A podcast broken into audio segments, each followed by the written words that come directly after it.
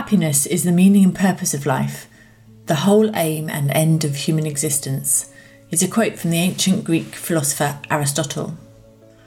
If you look up the definition of happiness in the dictionary, it is a rather uninspiring the state of being happy. Researchers have defined happiness as having two components. Firstly, the experience of positive emotion, contentment, joy, or positive well being. And secondly, satisfaction with your life, a sense that your life is good, meaningful, and worthwhile. Yet it is not reasonable to think that we can be happy all the time. We are human beings after all. Rather, that happiness is a direction of travel, a feeling that we try to cultivate. We need to recognise that it's okay not to feel okay, and that we will experience a range of emotions, and that sometimes these are negative.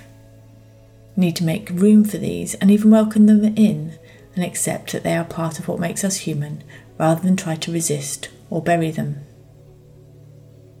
I have enjoyed walking in the orchard close to my house for the past few years. It has become particularly important for my daily walk, and this year the orchard was a riot of blossom. Now the apple trees are being bulldozed to make way for the next purpose. I am sad, and I could dwell on my sadness, rail against the changes, ruminate on how it'll affect my everyday, be angry with those removing those lovely trees.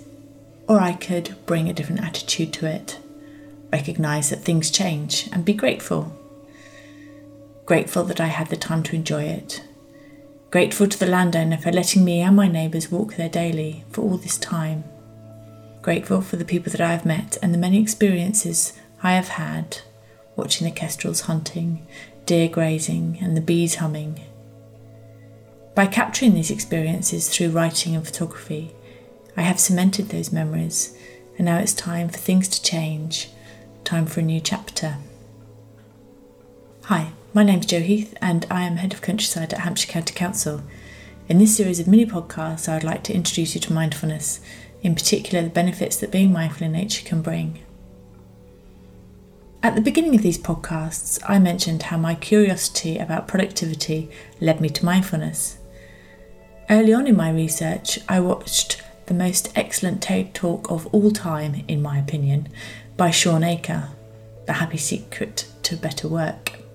Shawn Achor is a researcher and teacher in positive psychology who explains that our brains at positive perform significantly better than at negative, neutral, or stressed. In fact, our brains are about 31% more productive, and he calls this the happiness advantage. His formula for happiness is pretty simple. One is to write down three new things a day that you are grateful for, for 21 days in a row. In that way, you start to build this positive habit, and your brain focuses more on scanning the world for positive rather than negative experiences. Secondly, meditation, of course, spending more time in the present and managing stress through meditation and being mindful and therefore being less distracted. Finally, with random and conscious acts of kindness. Being kind and compassionate for others not only makes them feel good, it makes us feel good too, and helps us to be kind and compassionate to ourselves. So we know that mindfulness, practiced regularly, can help us to gain that happiness advantage. Rather than an experiment this week, I invite you to think about one thing that you are going to do to bring mindfulness into your everyday life and to cultivate your future happiness.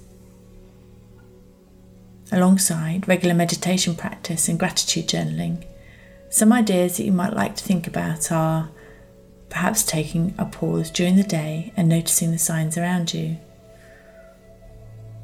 you could take a step outside and tune into whatever you can hear near and far the wind in the trees, bird song, insects, the distant rumble of traffic.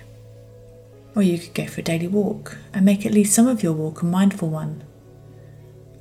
What's important here is to go outside no matter what the weather. You could find a place in nature and just sit and observe letting your thoughts drift like clouds in the sky. Or perhaps throughout the day, take a few moments to bring attention to your breathing.